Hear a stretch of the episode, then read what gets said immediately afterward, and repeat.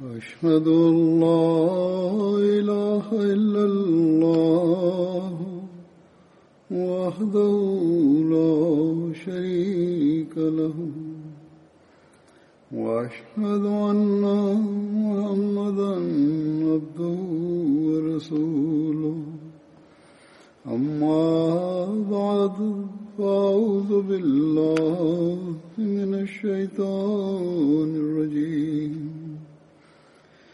بسم الله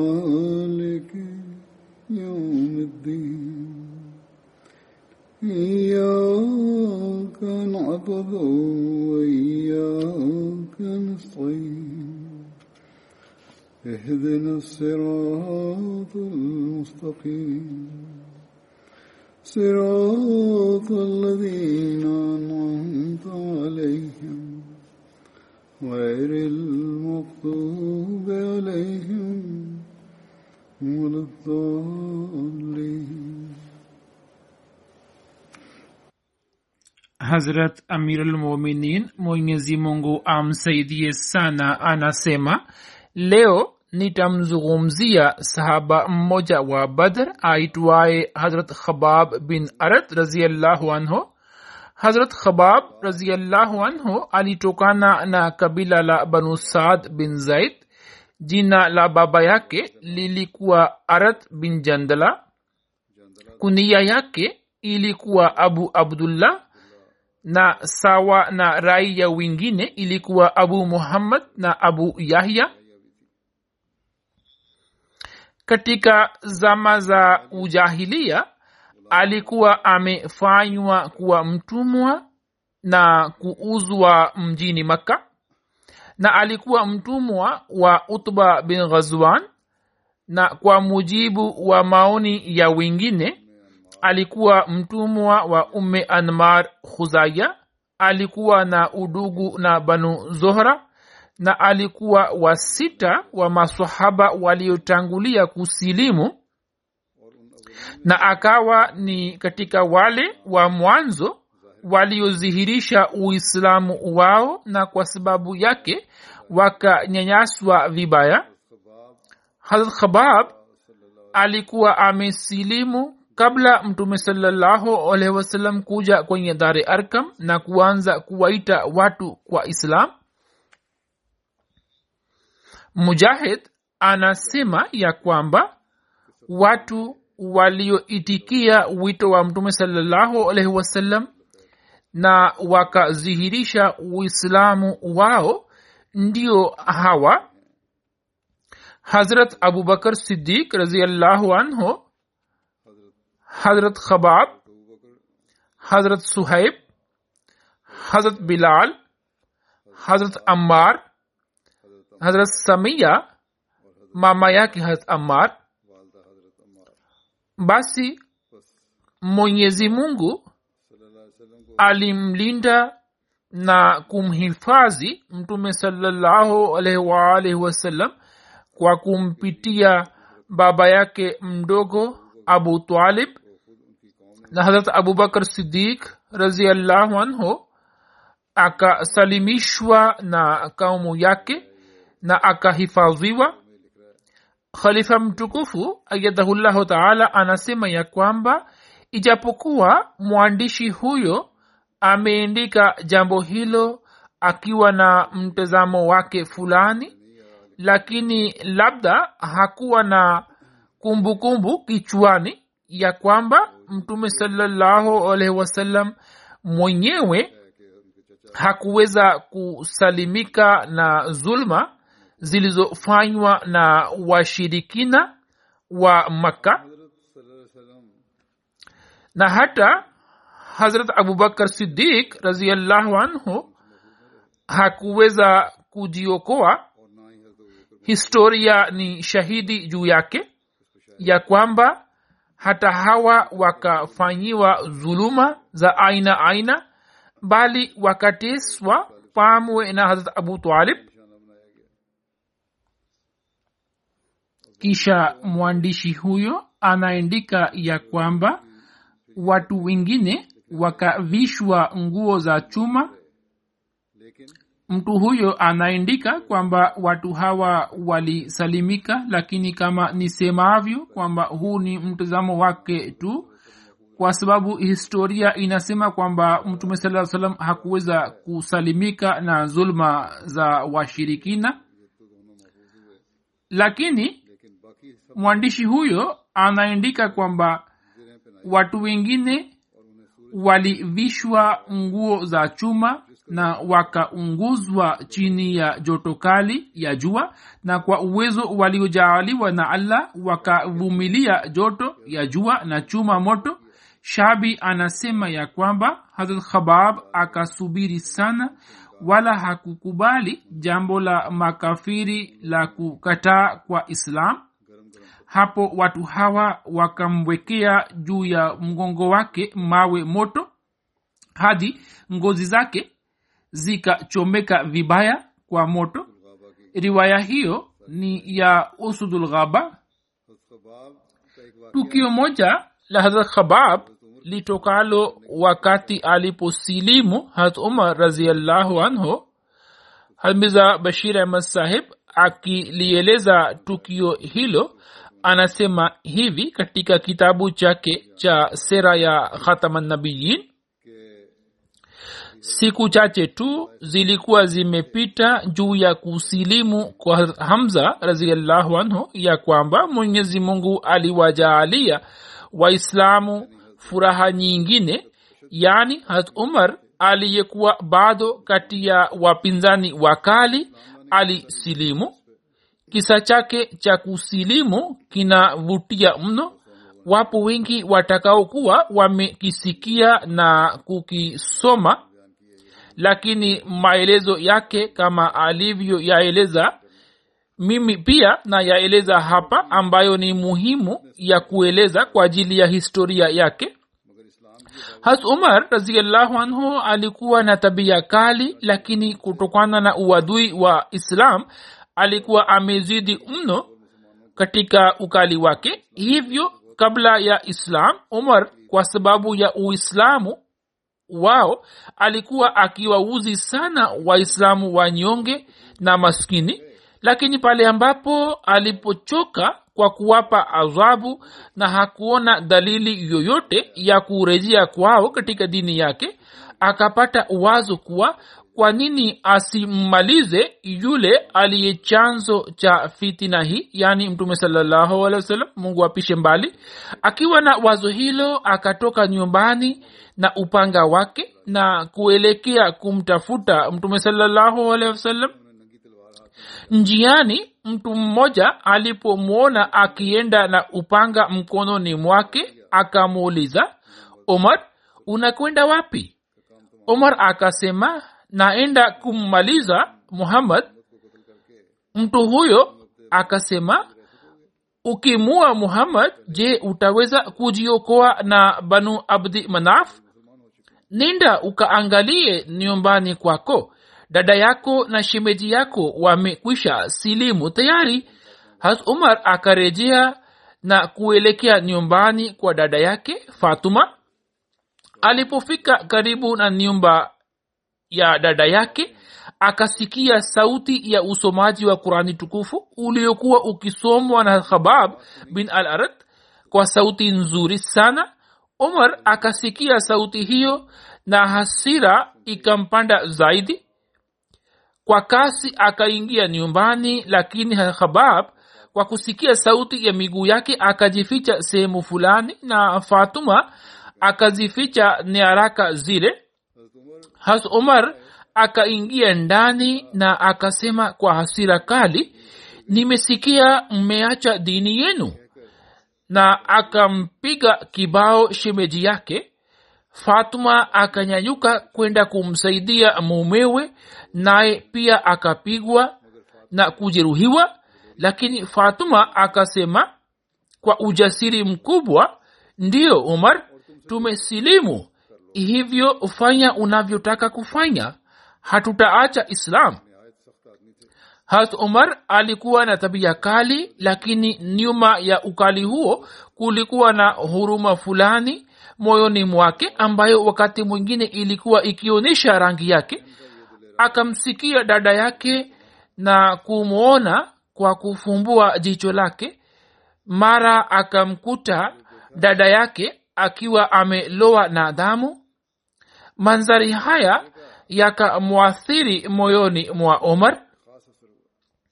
Akanyamaza kidogo kisha akasema kwa dada yake haya nionyeshe mliyokuwa mkiyasoma. Fatuma akasema hapana sitakuonyesha kwani utazichana nyaraka hizi. Umar akamjibu hapana hapana nionyeshe tu na nitakurudishia. Fatuma akasema lakini wewe ni najisi na huwezi kuigusa qurani hadi uwe umejitakasa hivyo nenda ukaoge kisha utaziona na nitakuonyesha tu. Hamiza bashir ahmad sahib anaandika ya kwamba huenda fatuma angekuwa na fikira hizi ya kwamba omar akioga hasira yake itamtoweka na yeye ataweza kutafakari kwa moyo safi. Omar alipomaliza kuoga fatuma akazitoa zile nyaraka na kuziweka mbele yake. Omar akazinyanyua zile nyaraka ambazo zilikuwa na aya za mwanzo za sura twaha harat umar akijawa hofu moyoni mwake akaanza kuzisoma na kila neno lake lilikuwa likiingia moyoni mwa mtu huyo mwenye asili iliyo njema na lilikuwa likionyesha athari yake. Hat omar akaendelea kuzisoma na alipofikia aya hii isemayo kuwa innani ana llahu la ilaha illa ana fabudni wa aqimi salata lizikri innani ana llahu la ilaha illa ana fabudni wa aqimi salata lizikri inna saata atiyatun akadu ukhfiha litujza kullu nafsin bima tasa yani kwa yakini mimi ndiye mwenyezi mungu. Hakuna aabudiwaye ila mimi tu. Basi uniabudu na usimamishe sala kwa kunitaja. Bila shaka saa ile inakuja karibu nitaizihirisha ili kila nafsi ilipwe kwa yale iliyoyafanya bidii has omar alipoisoma aya hiyo akashtuka na mara moja akasema sikupata maneno ya maajabu kama haya.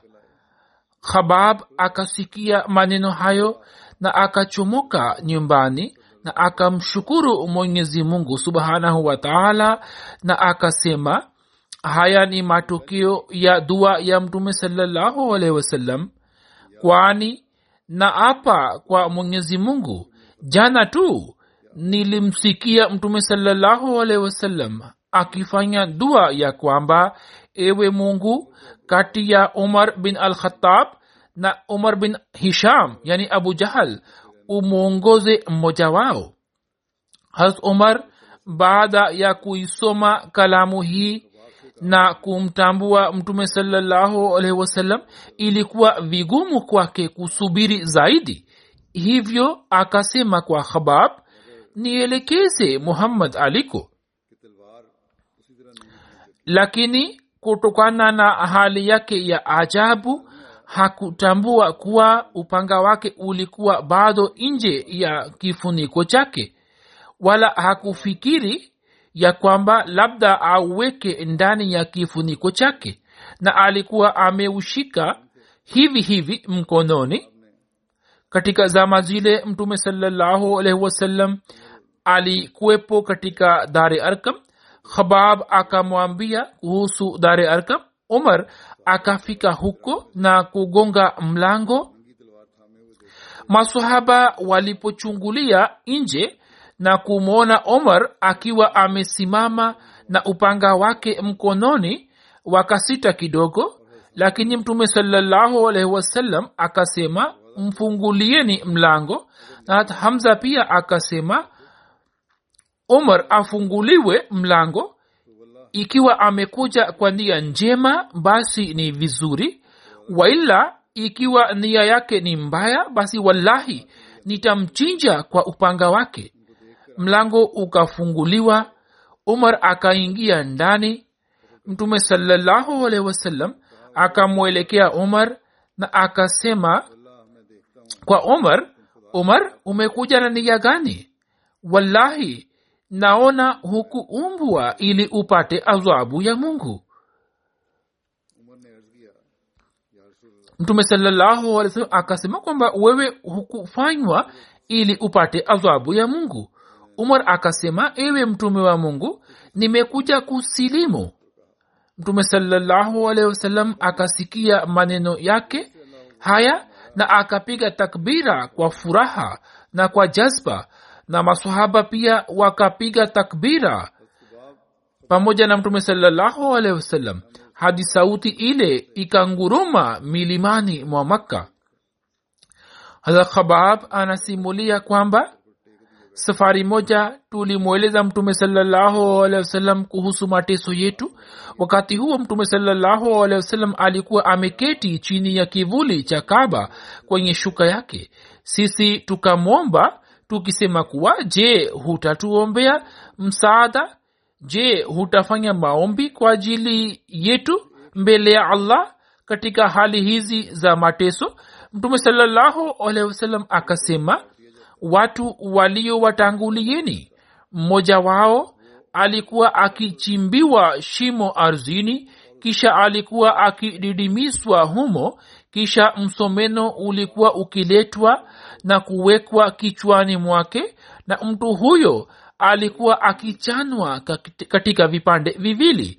Na jambo hilo halikuweza kumlegeza kutoka dini yake na kwa vitana vya chuma neama yake ilikuwa ikitolewa kutoka kwa mifupa yake. Na hata hivyo hatua hiyo haikuweza kumzuia kushikamana na dini yake. Kisha akasema na hapa kwa mwenyezi mungu lazima mwenyezi mungu ataitimiza kazi hii na shabaha niliyokuja nayo. Lazima itapata kutimia na unafuu pia utapatikana.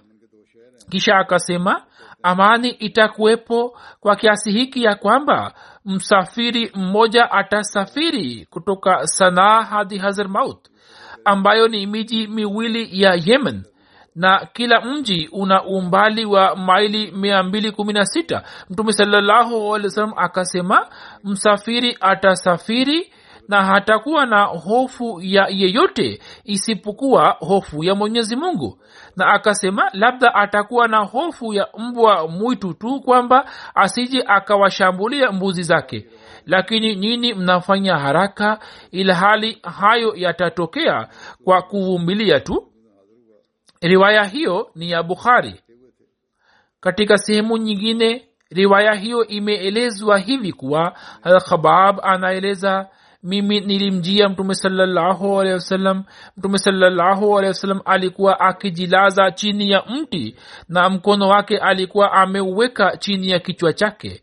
Mimi nikasema ewe mtume wa mungu je hutatuombea zidi ya kaumu hii ambayo tunaihofia kuwa wasije wakaturudisha kutoka dini yetu. Hapo mtume sawasalam akanigeukia uso wake kwa mara tatu na kila nikimweleza alikuwa akigeuza uso wake. Kwa mara ya tatu akainuka na akaketi na akasema eni watu shikeni ucha mungu na fanyeni subira. Na hapa kwa allah wapo waumini wa mungu waliotangulia kabla yenu ambao msemeno ulikuwa ukiwekwa juu ya kichwa chao na walikuwa wakifanywa vipande vipande lakini wao hawakuacha dini yao. Shikeni takwa ya allah mwenyezi mungu ndiye mwenye kuwafungulieni njia zenu na ndiye atakayefanikisha mambo yenu. Alkhabab anasimulia kuwa mimi nilikuwa fundi chuma na nilikuwa namdai as bin wail nikamwendea kuomba hela yangu yeye akaniambia kuwa sitakurudishia hela yako hadi umkataye muhammad na utangaze kuwa najiondoa kutoka baiati yake. Mimi nikamwambia ya kwamba kamwe sitamkataa mtume waalihi wasallam hadi ufe. Halafu ufufuliwe tena yaani hilo ni jambo lisilowezekana kabisa. Ye akasema basi baada ya kufa nitakapofufuliwa tena na nitakuja kwa mali na watoto wangu ndipo nitakurudishia mkopo wako. Na akakataa katakata kwamba sitakupa. Hadhakhabab anasema ya kwamba kuhusiana na hilo aya hizi zilitirimka kuwa afaraait lazi kafara biayatina waqala la utayanna malan wa walada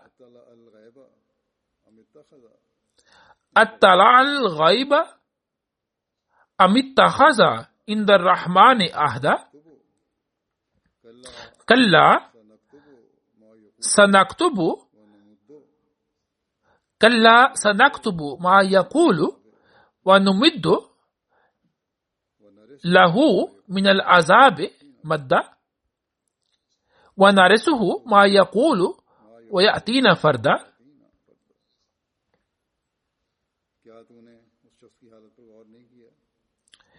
je umemwona yule aliyezikataa aya zetu na akasema kwa hakika nitapewa mali na watoto?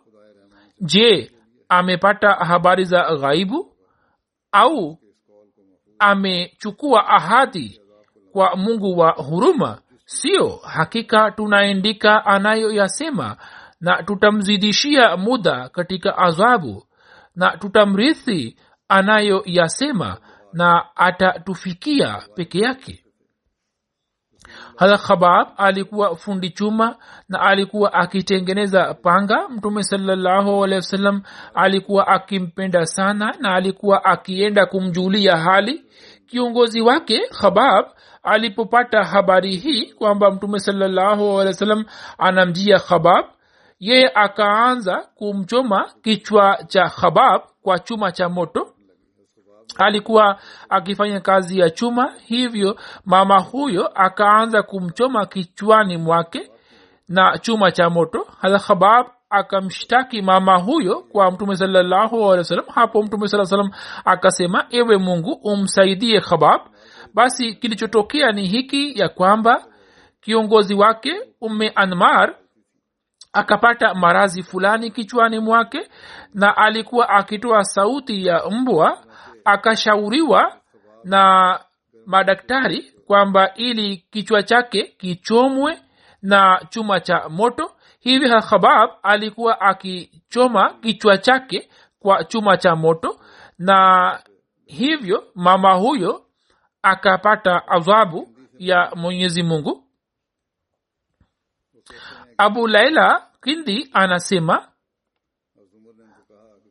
hadha khabab alimjia hat umar raziallahu anhu. Hat umar akamwambia sogea karibu nami kwani ukimwacha ammar bin yasir hakuna anayestahili zaidi kukaa katika majlis hii kuliko wewe.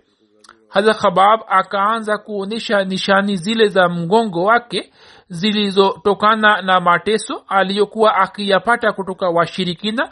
Na riwaya hii ni ya tabkatul kubra katika sehemu nyingine riwaya hii imeelezwa kwa maelezo zaidi. Shabi anasimulia ya kwamba haz khabab alimjia haz umar bin khatab haz umar akamkalisha kwenye kiti chake na kusema katika dunia hii wewe unastahiki zaidi ya kukaa katika majlisi hii isipokuwa mtu mmoja mwingine. Hadha akamuuliza ewe amirulmuminin mtu huyo ni nani hat umar akasema huyo ni bilali hadrat khabab akasema kwa hat umar ewe amirulmuminin yeye hastahili zaidi kuliko mimi kwani bilal alipokuwa akinyanyaswa na washirikina alikuwa akimpata msaidizi yeyote aliyekuwa akimwokoa kidogo lakini mimi nilikuwa sina yeyote ambaye angenilinda na kunihifadhi siku moja nikajikuta katika hali hii ya kwamba watu wakanikamata kisha wakaniwashia moto na wakanitia humo.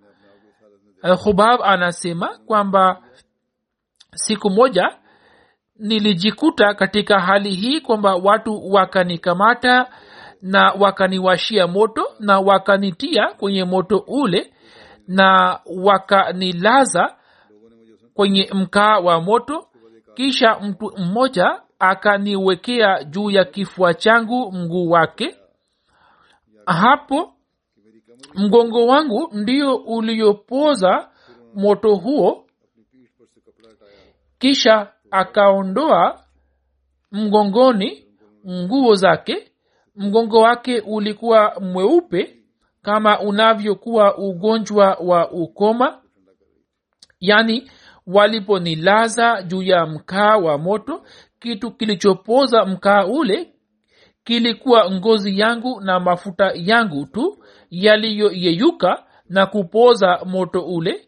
Kisha ipo riwaya nyingine iliyosimuliwa na shabi isemayo has umar bin khatab alimuuliza has khabab kuhusu mateso aliyokuwa akiyapata kutoka washirikina ye akasema ewe amirulmuminin angalia mgongo wangu has umar akaona mgongo wake na kusema sijawahi kuona mgongo wa namna hii khabab akasema kuwa moto ulikuwa ukiwashwa na mimi nilikuwa nikibururwa juu yake na hakuna kitu kilichokuwa kikiupoza moto huo isipokuwa mafuta ya mgongo wangu.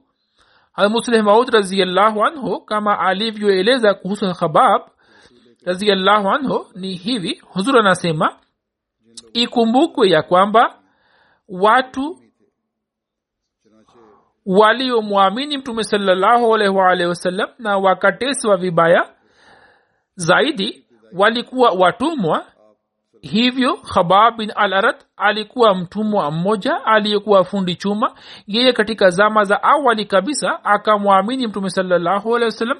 Watu walikuwa wakimuuzi sana hadi wakitoa mkaa kutoka tanuru yake walikuwa wakimlaza juu yake na walikuwa wakimwekea juu ya kifua chake mawe mazito ili asiweze kutikisa mgongo wake.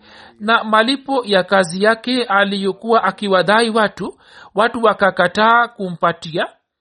Lakini pamoja na kutokea hasara zote za mali na nafsi hakulegea hata kidogo na akasimama kidete alama za mgongo wake zikabaki hadi uzeni.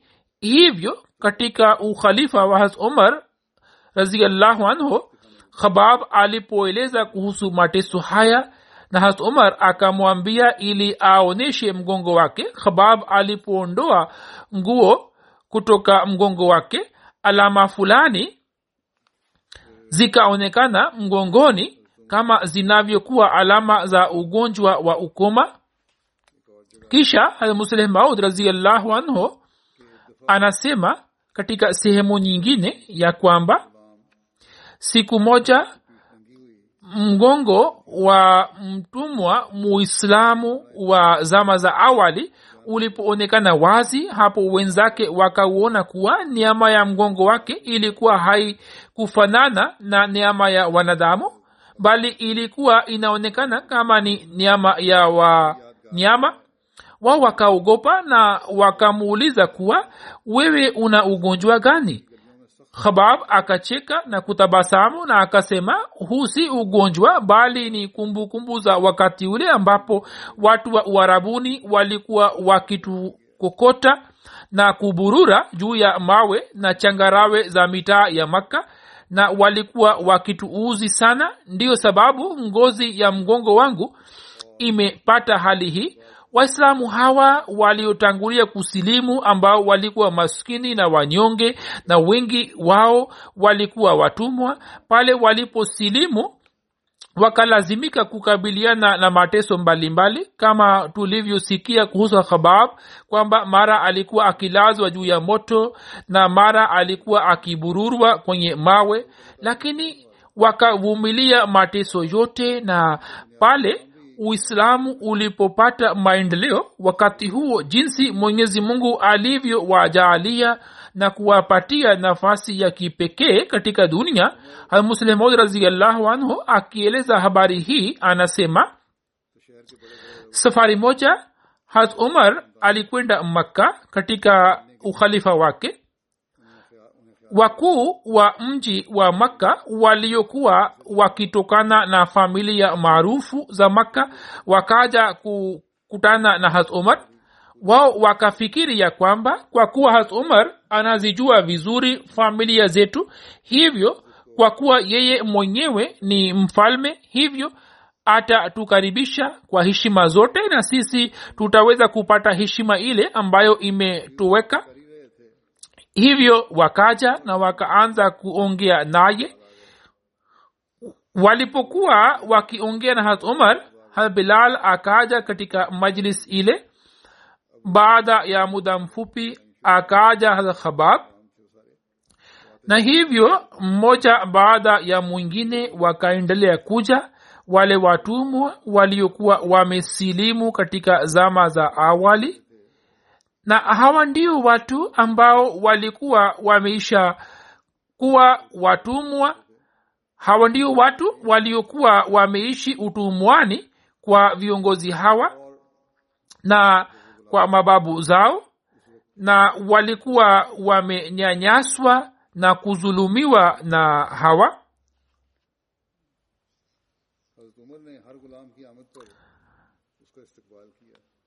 has umar raziallahu anhu kila alipoingia mtumwa yeyote alikuwa akimkaribisha kwa heshima kubwa na kwa mapenzi sana.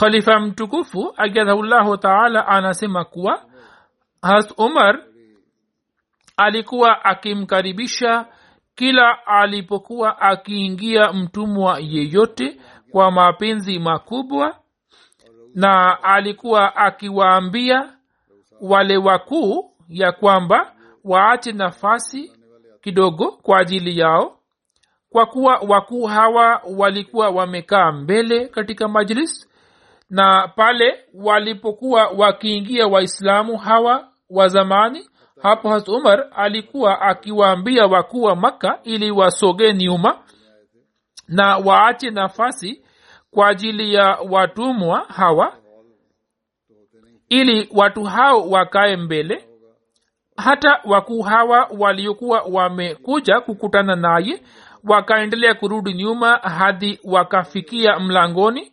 Khalifa mtukufu anasema kwamba katika zama zile walikuwa hawana ukumbi mkubwa mkubwa kutakuwa na chumba kidogo tu na kwa kuwa chumba kile kitakuwa hakikutosheleza kwao hivyo wakalazimika kusogea nyuma hadi kufikia mahala pa kuvua viatu. Wakuu hawa wa makka walipoona hali hii ya kwamba kwa namna gani wamezalilishwa na watumwa wamepatiwa mahala pao wakavunjika moyo muslim maud raziallahu anhu anasema ya kwamba hata mwenyezi mungu kama alivyopanga mpango huu ni wa ajabu mno ya kwamba waislamu waliokuja mmoja baada ya mwingine wote walikuwa watumwa wao katika zama fulani.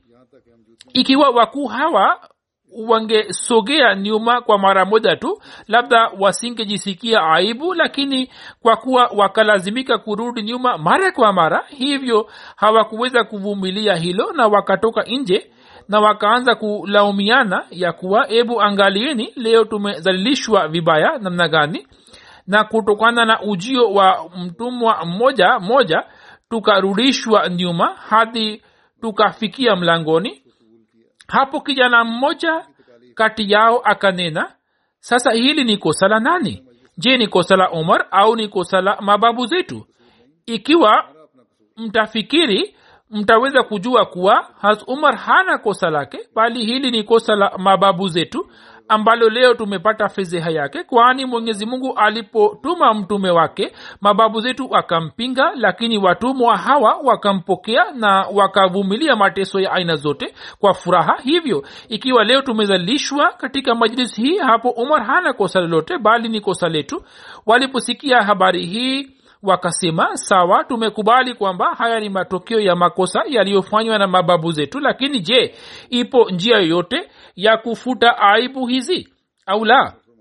Hapo wakashauriana kwa pamoja na kusema kuwa hatujui tufanye nini hivyo tuende tukamuulize omar kwamba dawa yake ni nini hivyo wakaja kwa umar na kusema kuwa leo kilichotokea hapa unakijua vizuri na sisi pia tunajua. Hatumar akasema msijisikie aibu. Nilikuwa nimejilazimisha kufanya hivyo kwani watu hawa ni watu ambao walikuwa na heshima katika majlisi ya mtume sawasalam huenda watakuwa watumwa wenu lakini katika majlisi ya mtume saa salam watu hawa walikuwa ndio wenye heshima. Hivyo ilikuwa wajibu wangu kwamba ningewaheshimu.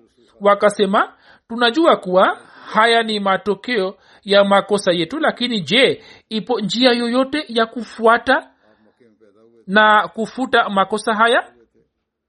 Musleh maud raziallahu anhu anasema kuwa siku hizi sisi hatuwezi kujua kuhusu mamlaka ambayo wakuu hawa wa makka waliokuwa nayo lakini hazumar alikuwa akizijua zote. Hasomar alizaliwa mjini makka kisha akakulia kule kule. Hivyo alikuwa akijua kwamba mababu za vijana hawa walikuwa na heshima kubwa kiasi gani. Alikuwa akijua kwamba mtu yeyote hakuwa na ujasiri wa kusimama mbele yao na alijua kuwa mababu zao walikuwa na haiba na mamlaka gani vijana hawa walipomuuliza umar ili wafanye nini hat umar akashuhudia manzari yote kwa jicho lake la kifikra na akashikwa na hisia za ajabu. Na kutokana na hisia zake hakuweza kunena isipokuwa akanyosha mkono wake na akaashiria upande wa kaskazini mwa siria kwa kidole chake kwamba vita vya kiislam vinaendelea kupiganwa huko siria ikiwa mtaenda kushiriki katika vita vile inawezekana kuwa mtakuwa mmelipiza kisasi yake hivyo wao wakanyanyuka na wakaelekea kushiriki katika vita vile. Historia historia inatuambia kuwa hakuna hata moja aliyerudi akiwa hai na wote wakauawa shahidi katika vita zile. Na hivyo wakaweza kufuta zile aibu zilizokuwa zimenasibishwa na familia zao huzur amesema matokeo ndiyo haya kuwa kujitolea ni jambo la lazima na wale waliojitolea mwanzoni wakapata heshima na wale waliokuja baadaye. Na ikiwa walitaka kufuta madoa ya uzalilishaji basi njia zake ni kujitolea tu. Harat khabab na harat mikdad walipohamia madina wakaishi kwa harat kulsum bin alhadam na wakaishi kwake hadi kifo chake kilipotokea. Kifo chake kilitokea muda mchache kabla ya kuondoka kwa mtume salallahu kuelekea badr. Kisha wakaenda kukaa kwa hazrat saad bin ubada hadi katika mwaka wa tano wa hijria pale ambapo banu kuraiza ikatekwa. Mtume salallahu alehi wa sallam aliuweka udugu baina ya khabab na tamim ambaye alikuwa mtumwa wa zamani wa kharash bin sama sawa na kauli nyingine mtume salallahu salam aliufanya udugu wake na jabar bin atik kwa mujibu wa rai ya alama ibn abdul bir riwaya ya kwanza ni sahihi zaidi. Hadha khabab alishiriki katika vita vya badar uhud khandak na katika vita vyote vingine pamoja na mtume salallahu alehi abu khalid anaeleza kuwa siku moja tulikuwa tumekaa misikitini khabab alikuja na kukaa kwa kimya. Watu wakamwambia kuwa marafiki zako wamekuja, wamekuja ili uwaeleze chochote na uwaamrishe. Khabab akasema niwaamrishe nini? Isije ikatokea hivi ya kwamba niwaamrishe jambo fulani ambalo silifanyi mwenyewe. Hazur anasema hiki ni kiwango cha uchamungu watu hawa walichokuwa nacho abdullah bin khubab anasimulia kutoka kwa baba yake ya kwamba siku moja mtume salallahu alehi alisalisha sala na akairefusha mno. Watu wakasema ewe mtume wa mungu umesalisha sala ambayo hapo kabla hujasalisha sala ya namna hii mtume saa salam akasema ndiyo sala hii ni sala ya matumaini na hofu. Nimemwomba mwenyezi mungu vitu vitatu. Mwenyezi mungu amenijaalia viwili na akakizuia kimoja. Mimi nimemwomba mwenyezi mungu ya kwamba asiuangamize umma wangu kwa ukame na mwenyezi mungu amenikubalia. Nimemwomba mungu kwamba umma wangu usitawaliwe na maadui kutoka nje na hilo pia mwenyezi mungu amenipokelea. Khalifa mtukufu anasema kuwa umma kama umma hadi leo upo. Na ikiwa umma unatawaliwa na watu wa nje basi hayo ni kutokana na serikali hizi. Lakini kwa fadhila za allah kama umma wa muhammad saa salam hadi leo upo umma huu. Kisha mtume saa salam akasema na mimi nimemwomba mwenyezi mungu kuwa umma wangu wasigombane wenyewe kwa wenyewe lakini hilo mwenyezi mungu hakulikubali na matokeo yake yakawa haya ya kwamba leo kuna makundi makundi yanayopatikana na pia yapo mambo ya kutoleana fatua ya kufuru.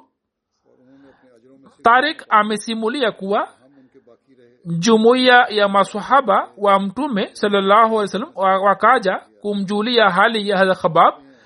Watu hawa wakasema ewe abu abdullah ufurahie kwa kuwa unakwenda kukutana na ndugu zako kwenye hauze khabab akasema nyini mmenieleza kuhusu ndugu zangu walionitangulia nao hawakupata chochote kutoka malipo yao nasi tukaishi baada yao hadi tukajaaliwa neema mbalimbali za dunia ambazo tunaogopa kuwa. Huenda hayo ni malipo ya matendo yetu tuliyofanya zamani yaani labda malipo yote tumepata katika dunia hii. Khabab akaendelea kuugua kwa muda mrefu. Harisa bin mazrib anasimulia kuwa nilimjia khabab kwa ajili ya kumjulia hali kwa ajili ya matibabu yake. Alikuwa amechomwa na moto katika sehemu saba.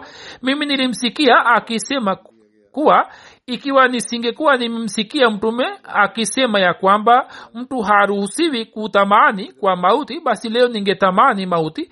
Yaani alikuwa katika maumivu makali sana sanda yake ikaletwa iliyokuwa imetengenezwa na kitambaa chepesi kilichokuwa kikitayarishwa huko misri. Yeye akaanza kulia kisha akasema hamza baba mdogo wa mtume saa salam alivishwa sanda ya shuka moja tu ambayo walipokuwa wakifunika miguu yake kichwa chake ilibaki wazi na walipokuwa wakifunika kichwa miguu ilibaki wazi. Hapo wakafunika miguu yake kwa majani. Katika zama za mtume salam mimi nilijikuta katika hali hii ya kuwa sikuwa na dinari hata moja na sasa hali yangu ndiyo hii ya kwamba nyumbani kwangu kwenye kona moja katika sanduku kuna dirhamu elfu arobaini na mimi naogopa kuwa tusije tukapatiwa vitu vyote vitakatifu katika dunia hii. Alkhabab anaeleza kuwa sisi tulihama pamoja na mtume saa salam na tulikuwa na tamanio la kupata ridhaa ya allah tu na mwenyezi mungu akabeba ujira wetu. Miongoni mwetu walikwepo waliotutangulia na hawakupata chochote kutoka malipo yao. Mmoja wao ni hamusa bin umair na wapo wengine kati yetu ambao matunda yao yamekomaa na wanaendelea kuyachuma. Hadmusab aliuawa shahidi katika vita vya ohod na sisi tulikuwa na shuka moja tu ambayo tulimvisha kama sanda yake. Tulipokuwa tukifunika kichwa chake miguu yake ikabaki wazi na ikiwa tukifunika miguu yake kichwa chake kikibaki wazi hapo mtume saa salam akasema funikeni kichwa chake na juu ya miguu yake wekeni majani. Zaid bin wahab ameeleza kuwa tulikuwa tukija pamoja hat ali alipokuwa akirejea kutoka vita vya sifir hadi pale alipofikia mlangoni wa kufa akayaona makaburi saba yaliyokuwa upande wake wa kulia.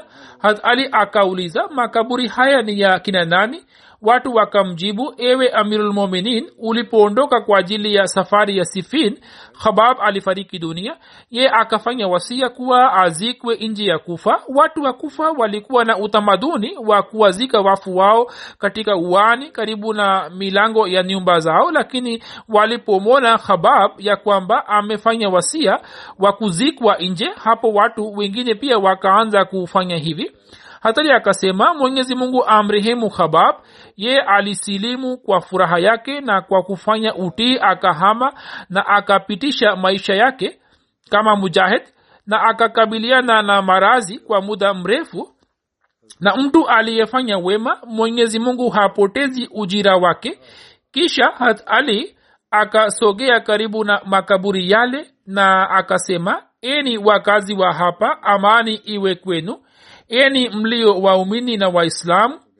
Amani iwe juu yenu. Nyini mmetutangulia na sisi tuko nyuma yenu na ni wenye kukutana nyani. Ewe mungu utughofirie sisi na hawa na uturehemu na afurahie yule anayekumbuka akhera na afanye matendo mema kwa ajili ya siku ya hisabu na kitu kinachotimiza mahitajio yake kimtoshe na afanye ili allah amrizie. Hat ali akawaombea hat khabab alifariki dunia katika mwaka wa silsina saba hijria akiwa na umri wa miaka sabini na tatu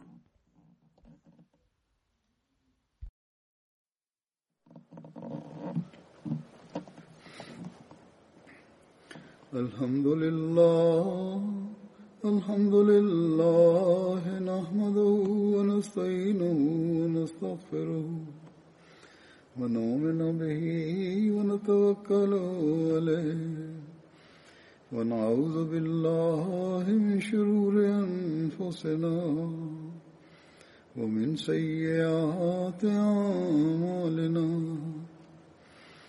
من يهده الله فلا مضل له ومن يضلله فلا هادي له. ونشهد أن لا إله إلا الله ونشهد أن محمدا عبده ورسوله. عباد الله رحمكم الله. إن الله يأمر بالعدل واللسان وإيتاء ذي القربى وينهى عن الفحشاء والمنكر والبغي يعظكم لعلكم تذكرون اذكروا الله يذكركم وادعوه يستجب لكم ولذكر الله أكبر.